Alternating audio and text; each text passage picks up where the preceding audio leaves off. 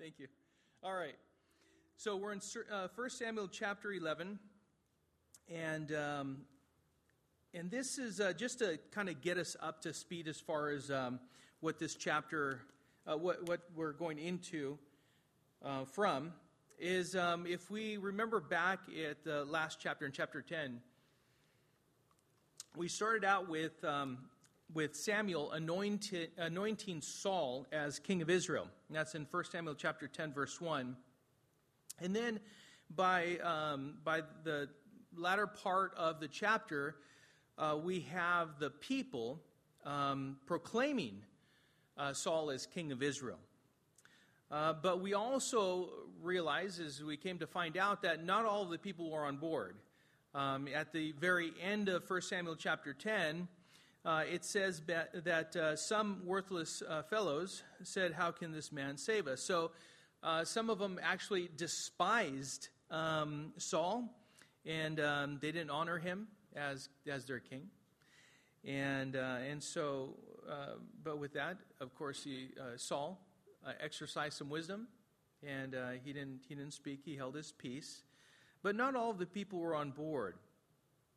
In this chapter, we'll see how Saul responds to the need of Israel. Uh, the need of Israel from um, their enemies in a specific location, in a specific area um, of the land of Canaan.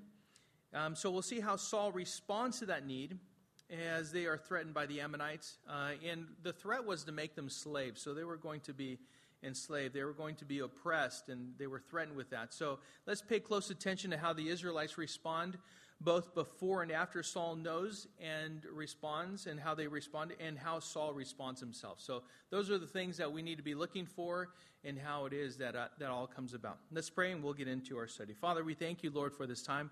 We ask your blessing, your anointing, give us understanding. And, um, and I pray, Lord, just as um, Bethany had prayed, Father, that uh, we would not leave anything here. Lord, that is, we would not, um, uh, Lord, we, we, would not uh, just be glazed over, so to speak, that, that we would be completely here, attentive to what you have for us this evening. And, um, and Lord, that we would walk away with great understanding. Uh, and so, Father, I just ask that you would, um, Lord, open up our ears to hear our hearts to understand. And, uh, and I pray, Lord, that you will have your way with us this evening. And so we commit this time of study into your hands, Lord, and we pray this in Jesus' name. Amen. Okay, so 1 Samuel chapter 11, verse 1. Then Nahash the Ammonite went up and besieged Jabesh Gilead. And all the men of Jabesh said to Nahash, Make a treaty with us, and we will serve you. But Nahash, and the, uh, Nahash the Ammonite said to them, on this condition, I will make a treaty with you, that I gouge out all your right eyes and thus bring disgrace on all Israel. Um, let's stop there just for a moment. What a deal, right? Yeah. Now, let's start out, just back up, because uh, uh, besieging is not something, it's not a term that really uh, we're familiar with today. Is it? Not really, right? Uh, to be uh, to besiege means that all means of maintaining life are cut off. Um, in its most basic sense, it means that water and food are cut off from entering the city.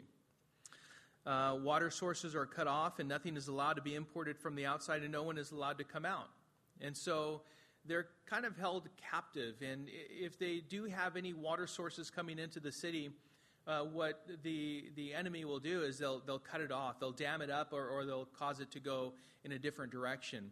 Therefore, the water um, really uh, being um, starved of water. Uh, as far as food is concerned, nothing from the outside is brought in. And so, if they were dependent on any, outside um, sources for food, um, they will at some point be starved out. And so, that's what it means to besiege a city. So, you weaken a city and you weaken it in, in order to, um, to conquer it, to have victory over it. It's easier to conquer a weakened enemy, and so that's what they were doing.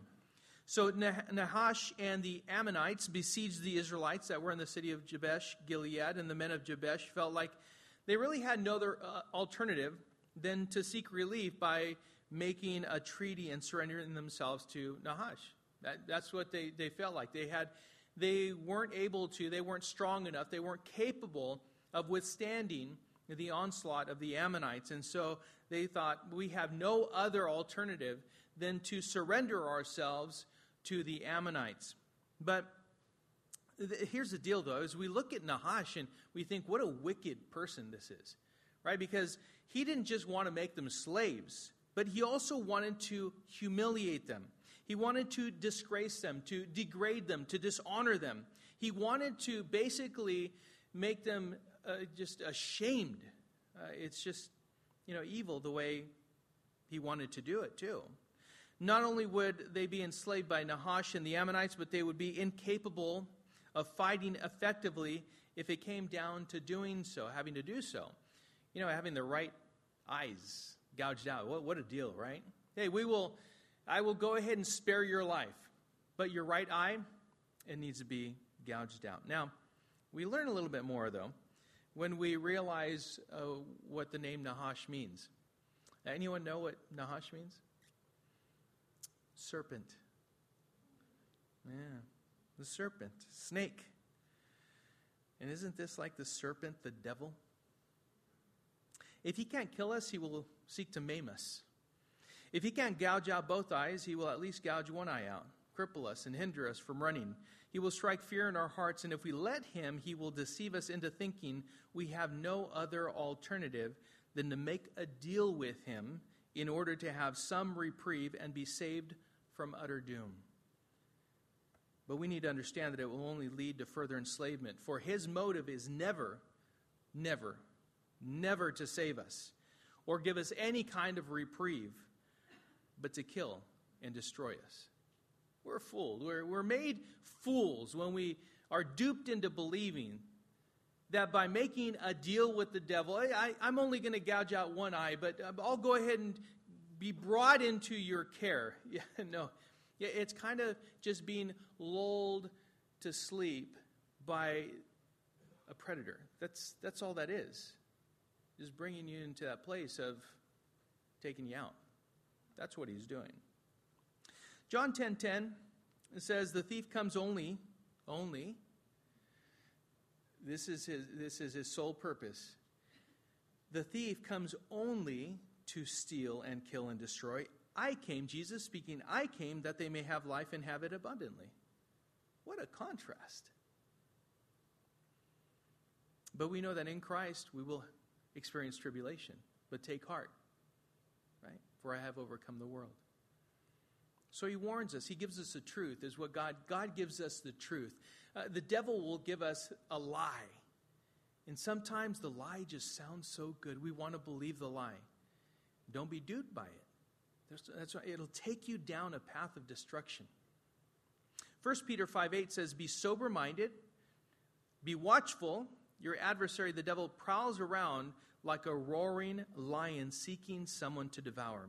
And just to get kind of perhaps a, a better view of what this looks like, turn with me, hold your place there, and turn with me to Genesis chapter 4. I'm going to go all the way to Genesis chapter 4.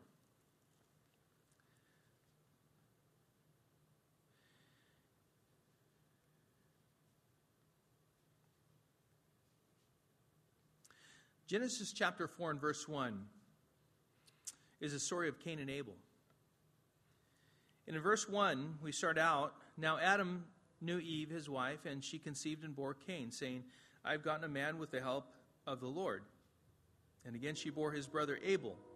Now Abel was a keeper of sheep, and Cain a worker of the ground. In the course of the time, Cain brought to the Lord an offering of the fruit of the ground. And Abel also brought the, of the firstborn of his flock and of their fat portions. And the Lord had regard for Abel and his offering, but for Cain and his offering he had no regard. So Cain was very angry, and his face fell. The Lord said to Cain, Why are you angry, and why has your face fallen? If you do well, will you not be accepted? And if you do not do well, sin is crouching at the door. Its desire is for you but you must rule over it. and this is how sin works. Um, the Lord always gives a warning, though. And here it was in this case to where we have the story of two brothers coming together. They both bring an offering to the Lord. One, the Lord regards, the other one, he disregards. The problem was not that, because we do the same thing amongst ourselves. You know, we all bring an offering to the Lord. What we need to learn is what is what is pleasing to the Lord. We need to grow up and we need to learn what that is.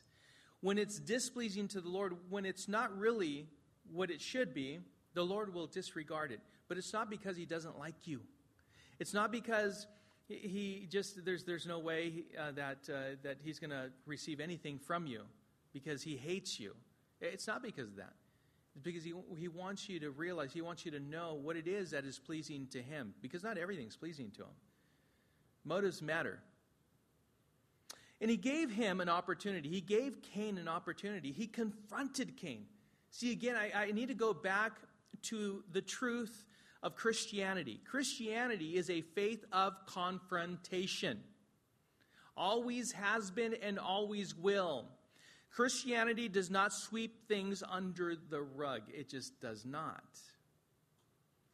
And so the Lord confronts Cain. And he said this the Lord was very angry.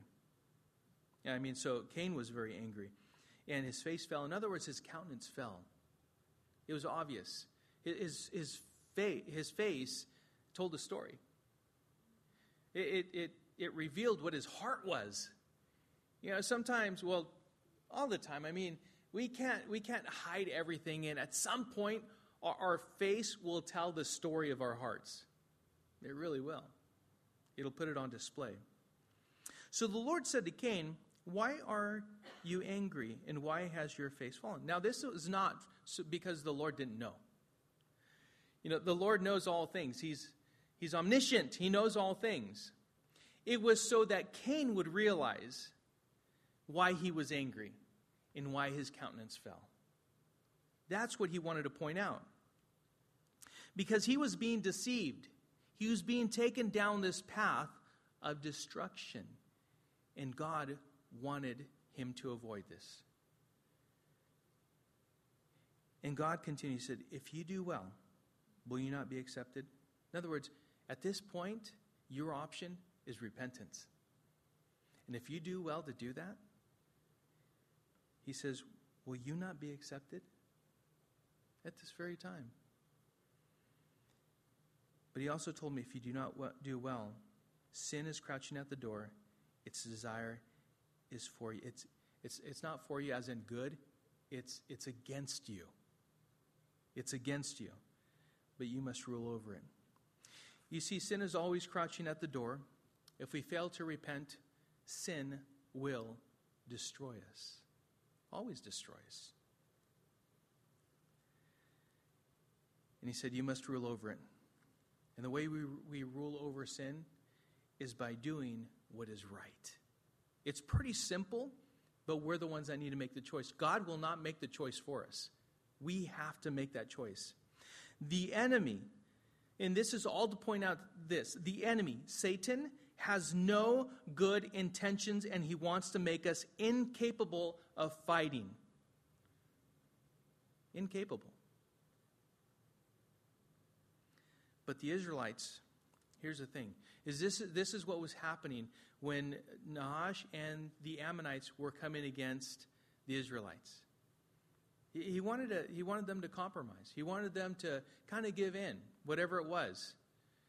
He wanted nothing good for them. Oh, just, you know what? Come and work for me. It's not what he was saying. Come and work for me and everything will be fine. We know that you're, you can't stand against me. You know, you can't, you can't do that. But go ahead and work for me and then you guys will be fine. No, no, no. Gouge out your right eye. I want to humiliate you. That's what I want to do. Now, the Israelites, what we see here, were agreeing to compromise and make an agreement with the enemy. They were, they were going to serve the enemy. With us today, this can only come with our agreement. We have to actually agree to that. Nahash was intimidating and was a little snake who wanted to be served and destroy, disgrace, and humiliate God's people as he brought them into servitude. Anyone who is seeking to destroy, disgrace, and humiliate God's people is doing the work of the enemy, not of God. And this man was full of pride, and one other thing, full of just arrogance, absolute arrogance. So let's continue to see how this all works out. Verse 3 says, The elders of Jabesh said to him, Give us seven days' respite, that we may send messengers through all the territory of Israel. Then, if there is no one to save us, we will give ourselves up to you. When the messengers came to Gibeah of Saul, they reported the matter in the ears of the people, and all the people wept aloud. Uh, so news got out. News got out and went all the way to all the way to uh, where Saul was. It, it's interesting that Nahash allowed them to go seek help. Now they asked for seven days respite. Give us, don't do anything for seven days. We're going to go look for help. I find it interesting that he allowed them to. Yeah, go ahead. But it, it's just like someone who is so self confident and arrogant to think that there will be no one greater than Nahash. That get, there's no one that can help you out. Go ahead. Go, go try and find some help. You won't find any. The elders of the Israelites in Jabesh asked for seven days to seek help and agreed. They agreed to turn themselves over to Nahash if they don't find any help. They knew they couldn't help themselves from the enemy. They needed someone to help them. Now, this in and of itself was a good thing. You know, they were, they were at least willing to go out and look for some help. They were, they were looking for uh, perhaps someone who could save them. Most people won't even do that. They just keep it to themselves and actually end up surrendering because they have no strength in and of themselves and are incapable of fighting the enemy successfully alone. That, that's our error. That's for us as Christians. We shouldn't do that. You know, when, when we're going through different things, we actually should come together that much more. Um, we should be truly a family that comes together. That we do ask for help, ask for prayer, ask for guidance, ask for counsel, and we receive it just as well as give it.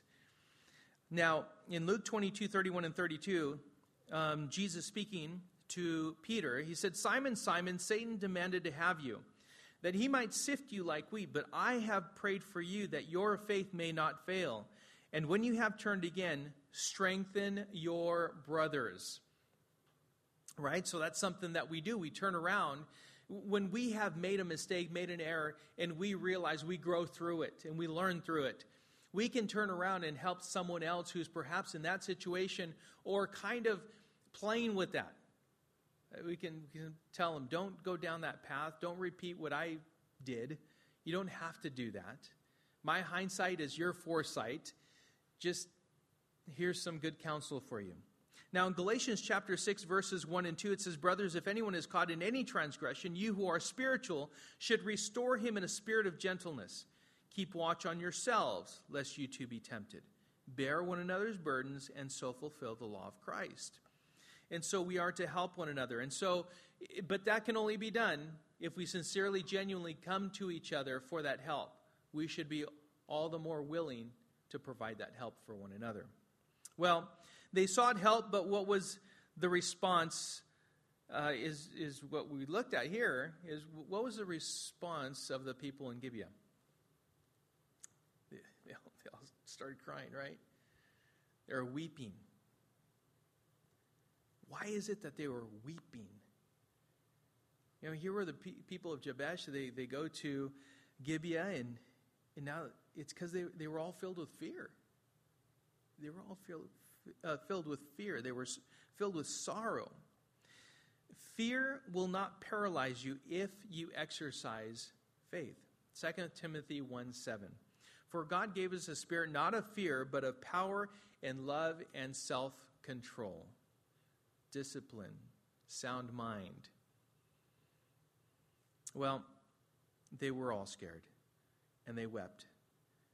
Because at that point, all the, in all the people that were there, they found no one that was willing to stand up and save them. You know, one thing that I saw in regards to this chapter is, is uh, uh, I know it's been used before, but the, the, the, just the title, When Leaders Lead. We're going to find out what happens when leaders actually do lead. At this point, we see no, no leaders leading. We see, see no word of encouragement. We see no one standing, rising to the occasion. At this point, everyone was just like everyone else, just afraid, filled with fear, paralyzed, weeping because they, they thought doom was inevitable.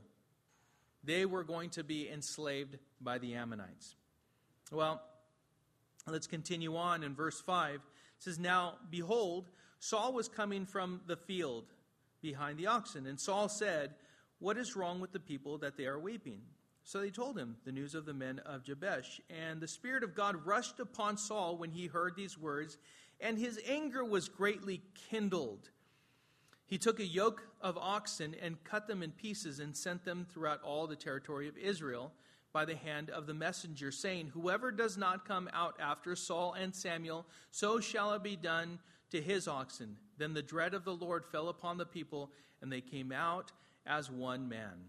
Let's stop there. Anger. You ever felt anger? Let's talk about selfish anger versus righteous anger. There is a difference. James 1:20. And I'll just I'll use scripture for for this. James 1:20 says, "For the anger of man does not produce the righteousness of God." Have you ever quoted that when someone gets angry? You know, your righteousness does not produce the righteousness of God. Romans 12 19. It, it's just, and I'll, I'll explain it in a second, but let's quote Romans 12 19. Romans 12 19 says, Beloved, never avenge yourselves, but leave it to the wrath of God. For it is written, Vengeance is mine, I will repay, says the Lord. Verses, here are some other scriptures. Ephesians 4 26 and 27 says, Be angry and do not sin. Oh, so Scripture is telling us to be angry. Yeah. Right there, Ephesians 4 26. Be angry. It says, And do not sin. Do not let the sun go down on your anger and give no opportunity to the devil. Psalm 7:11 says God is a righteous judge and a God who feels indignation every day. I can just imagine that. For a holy and righteous God, he sees the sin of man, and of course, he has righteous indignation. The person who rages with uncontrolled anger is captivated, actually, and is under the sway of the devil and will do his, his bidding, Satan's bidding, through that anger. You see, see there's this selfish and self serving anger. Uh, the type of anger that is described in James 1:20 and perhaps even in Romans 12:9 is one of selfish anger. It's self-serving. It's because I didn't get my way. And so you get so infuriated that you are angry and you lash out at someone else. Versus righteous anger. Because not all anger is selfish or sinful. There is such a thing as righteous anger. It's an anger that rises against unrighteousness, sin, blasphemy. It is an anger that establishes a stance in righteousness and against that which is against God that is immovable and serves to destroy what is opposed to God and his glory and his righteousness. That is a, is a righteous indignation. It is not an uncontrolled response in anger, but rather a calculated response in love that considers the honor of God and the protection of what is His, His glory, His righteousness, and His name. Which means that the response may include calling sin sin and standing up against someone who desires to cause harm and destruction to people, especially God's people and your family. Moms and dads, if you rise up in anger against someone who desires to cause bodily harm to one of your children, that is good. You ought to protect your children. Am I not right? How much more would God not rise up with that righteous indignation to protect that which is right. For us, when we rise up, we need to rise up. We need a, the, the church needs a, needs to wake up. You know, one of those things. Hey, listen, we're kind of being lulled by the enemy. Tolerance, right? Tolerance. You know, you need to accept this, you need to accept that. In fact, the world is redefining love for us. Wrong. The, we should not be allowing the world to redefine love for us. Because love doesn't ignore sin, it deals with it. That's why this righteous indignation is something that we need to learn very well as Christians. It's about time Christians like wake up. We wake up. You know, we've been told that, you know, you need to be gentle and nice and just be accepting of everything. No matter how, how it comes at you, just, just accept it. That's not what I read in God's Word. Not at all. You see, the protection of the innocent is not a sinful anger, it is an appropriate anger that is righteous by its spiritual, moral, and more importantly, and most importantly, is what defines it all biblical definition. Notice here that the Spirit of God rushed upon Saul, and it was when he heard what was going on that his anger was greatly kindled. The Spirit of God rushed upon him, and then his anger was greatly kindled. It came in that order. What he did was pretty, uh, pretty gruesome, but it was an effective way of communicating the seriousness of the matter to the people. It was time to rise up. And he said, Whoever failed to rise up, for that person it was sin. Defend and defeat. That's what the call was defend and defeat. And Saul was rising up to the occasion. Remember, he was anointed as king, he was proclaimed as king, and now it was, it was a, a, a point in time that was afforded to him as an opportunity to show that he was king. And when the Spirit came upon him, he rose to the occasion. And he was telling the people, Rise to the occasion, it's time. Defend and defeat. Defend what is God's and defeat whatever comes against what is God's, to his honor and his glory. James 4:17 says, "So whoever knows the right thing to do and fails to do it, for him it is sin." And so Saul, having had the spirit of God rush upon him, is angered. He cuts up a, yoke of oxen, has them sent throughout all Israel, and calls on the people to respond or have their oxen cut up, cut up like the ones on display. It's time to act and to act courageously and to act now. You see, it's not that, that Saul was going to go around, okay, so you didn't participate, you didn't come in and, and fight with us, and so therefore give me your yoke of oxen, and so, so they can be cut up. No, no, no. He knew that if they became oppressed and enslaved by the Ammonites, that they, all of their oxen would be taken away. All of their stuff. And it was a good thing that the fear of the Lord fell on the people and they came out as one man, all united, ready to go. What, what, what a display. What a picture this was.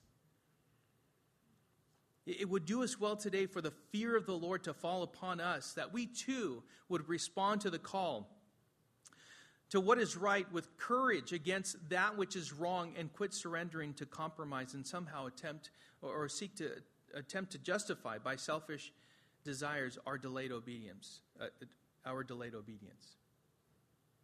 When a man's righteous indignation is stirred and comes to the surface make way. He will not be stopped because God is with him and his will is firmly fixed on God's will and to give even his life to fulfill it. We know this to be true. In all of the apostles and the disciples of the first century, century and throughout church history, we see that they were even willing. They, they were, they were steadfast and, secure in Christ. Their hope was in Christ, and they were even willing to give their lives for the sake of the glory of God, to fulfill God's will and not their own. Well, Saul did this, and then we have in verse 8 as we continue when he mustered them at Bezek, The people of Israel were 300,000, and the men of Judah 30,000. And they said to the messengers who had come, Thus shall you say to the men of Jabesh Gilead, Tomorrow, by the time the sun is hot, you shall have salvation. When the messengers came and told the men of Jabesh, they were glad. Therefore, the men of Jabesh said, Tomorrow we will give ourselves up to you, and you may do to us whatever seems good to you. Now, this was a word that they turned around and spoke to Nahash. Verse 11 And the next day Saul put the people in three companies, and they came into the midst of the camp in the morning, watch, and struck down the Ammonites until the heat of the day. And those who survived were scattered, so that no two of them were left together. So they all gathered as one man. So if you do the math, right? 300 plus another 30,000 of, of uh, Judea. Now, or Judah, we're looking at 330,000. That's a big army. All they had to do is, is they had to rise to the occasion. All they had to do is come together. 330,000.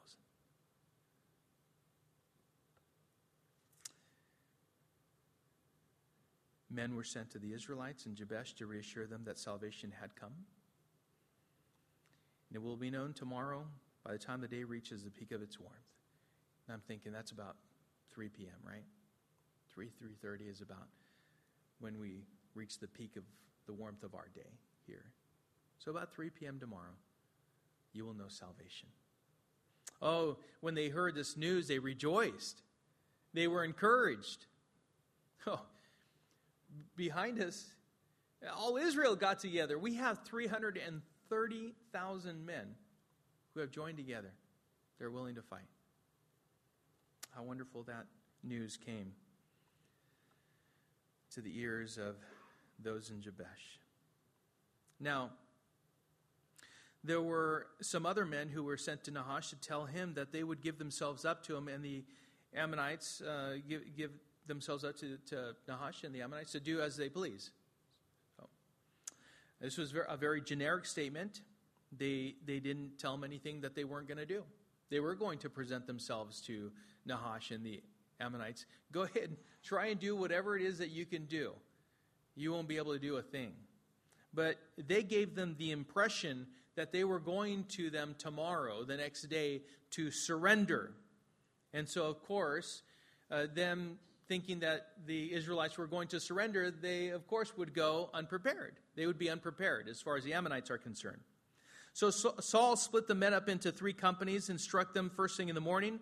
The element of surprise was an effective one, and they were confronted with three companies who routed the Ammonites, killing them and, and, splitting up whoever survived the attack. So no two were left together, so they were all scattered all over the place, whoever survived the attack. So the battle, oh, oh they were victorious in this battle. They conquered them right there. All came together as one man and fought together under the banner of the Almighty God. And that really, I, I thought about that. I, have always desired that. Looking, looking back, um, you know, at the time that I, I, did serve in the military, I just, I love the camaraderie. Uh, uh, yeah, the camaraderie of, of the, the men coming together, of, of working together, of um, just a tight knit group um, to accomplish one thing the mission that was before us, whatever that, that was, the work that was before us. You know, and, and I so desire that within this church. You know, that refuge would be that. You know, that we would come together as one man. We're not 330,000 strong, but whatever it is that we have here, that we would be a closely knit group of people who are more like a family and look after each other. That we are our brother's keepers, that we are loyal to each other and when we go out and fight, we go out and fight together. We go against the enemy in, in such a way that it is apparent that God is with us and we're all on the same page. When we go out on mission trips, that we have the backing of the whole church and the church is praying and with us. That we go out and, and do the work of the Lord. Uh, when we have children's ministry, that everyone comes together to lend a hand. You know, whatever is needed there, it's just taken care of We need ushers and greeters. Well, hey, you know what? We're all here to do the work. We're, we're like one man, and so it doesn't matter. What is it that you need?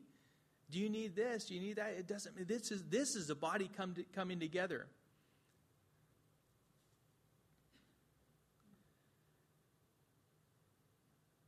Just making sure together that we're displaying the love of Christ amongst us. United in our fellowship and in the fight against anything that comes against our relationship with the Lord and against our fellowship and seeks to undermine it. A church like the church in Acts 2:42 through 47. Kind of a church like that. Because you know what? That church it, it never ceased to really um, like, there was never a point at the end of the New Testament to where the Lord said, uh, this, is, this is where we end the church uh, that we see here. And, and at this point, we're going to start a church that looks more like, um, like a corporation, uh, one that just pumps out, you know, people who profess Christ and that's it. No, no, no. It, it's, it, this, this is actually the church that we ought to be, growing in Christ, maturing, uh, taking care of things within the church uh, watching after each other. Uh, whatever we need, we, we understand that if we can provide it, we provide for each other in that way. That's the church. It still should be that now. That's really the church. It's not the building, it's not the name. It's just us here, it's the people. So, you know, in, uh, in very, uh, a very straight way, a very simple way, what we have here is them, uh, they, they quit crying. They started fighting. They started coming together, united as one. And, and for us, you know, we should quit our crying because our crying is all about us, right? We should start fighting. We should start working. We should just start doing something, believing that with God all things truly are possible. You see, God desires that people get saved, discipled, and learn to lead a life that is glorifying to the Lord with great hope in Christ. Let us put that on display as a church. And then, verse 12 Then the people said to Samuel, Who is it that said, Shall Saul reign over us? Bring the men, that we may put them to death. But Saul said, Not a man shall be put to death this day, for today the Lord has worked salvation in Israel. Um, just pause for a moment. I, I love this. Um, Oh, so now they're all gung ho and ready to string up everyone who is opposed to Saul. Remember, that happened last, last chapter. At the very end of the chapter, I, I read that as we were going into this chapter. There's some worthless fellows who, who, who uh, opposed Saul, um, who actually, it says here, despised him, right? And, and now, after a victory, it's like, oh, yeah, remember those, remember those, who were those people? Who were opposed to Saul. Bring them out that we may put them to death. Oh, now, now you want to. Okay, I see. Um, with this, I, I, love, I love this because this is what the people said to Samuel, the prophet. But Saul the king responded and said that no one was dying today. No one's dying today. Be very careful and watch yourself when victory is experienced because the enemy will seek to take advantage of unchecked feelings and a lowered guard. All right? When you have this, when, when you're having mountain top experiences in Christ, when everything seems to be going really well, don't put your guard down.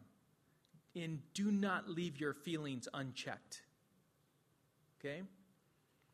Your feelings, by the way, are, are these just desires um, that, that, are, that are carnal, is what I'm talking about.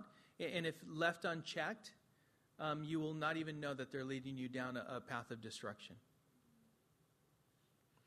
The enemy sought to do a little destruction in the camp after they had all just come together and knew victory over the enemy. Saul wisely refused it and didn't allow it. The enemy will even try to bring division and destruction in the midst of good things. Careful. Remain vigilant, for the one who seeks to destroy is prowling around, going to and fro, seeking someone to devour. Especially when things are good. Especially. Consider Eve. in paradise. Oh, she, she was she was in the midst of perfection. And Eve was deceived. You see, Satan has no shame and respects no one and respects no bounds. But here Saul recognized that it was not he who was to get the glory for the victory, but God. For today the Lord has worked salvation in Israel. And that's what he wanted the focus to be on. Hey, there's no division here. I don't want this group to be put to death. There's no need. At this point, let's just rejoice over what God has just done. And that is what we ought to desire above all that God enjoys his victories in our midst. That's what we should rejoice in. So be, be wise like Saul was at, you know, in that moment, to where he wasn't willing to allow anything to distract or bring division or destroy what the Lord had just done. Nothing. Right now, we're going to celebrate. This is what the Lord has done, and that's it. So he said, No, let's, let's look upward. That's what we ought to do. Verse 14 says, Then Samuel said to the people, Come, let us go to Gilgal, and there renew the kingdom. So all the people went to Gilgal, and there they made Saul king before the Lord in Gilgal. There they sacrificed peace offerings before the Lord, and there Saul and all the men of Israel rejoiced greatly. Wait a minute, I thought they already made Saul king. Well, they had. But remember that he was anointed, he was proclaimed, but not everyone was on board. Now, now it seems that the whole nation is brought together and that they're, they're united. He, he just, you know, and there's a sense of proving yourself. Over time, you, you tend to prove yourself, you know, where you really stand. And, and so I, I, I hope for, for anyone who is in a place of, um, of authority, uh, teaching, or anything like that, that over time, that that person is also proved. Proved. So Saul was proved to the people. And it was at that time that they were all like, yes, he is our king. He is the one who led us in this victory.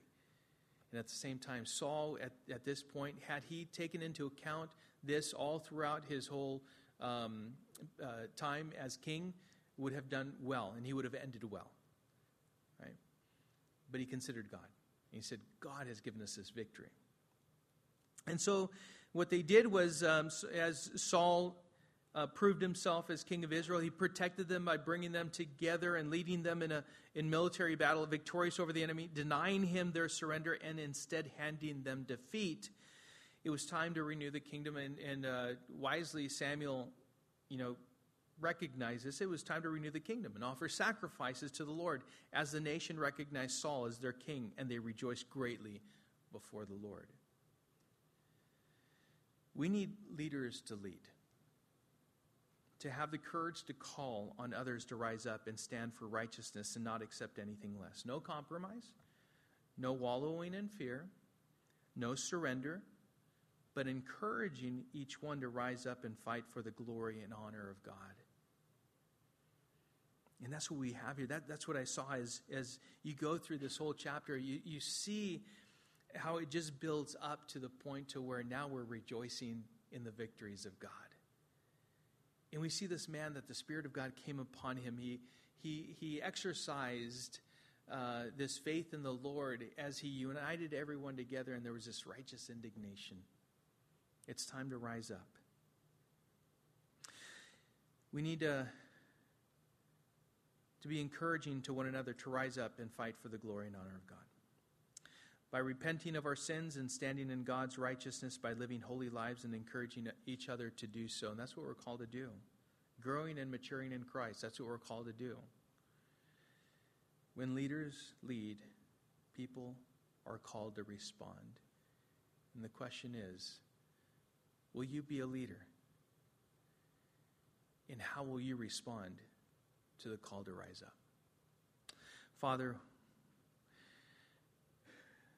we are thankful, Lord, that you are a God that does not leave us to our own imaginations.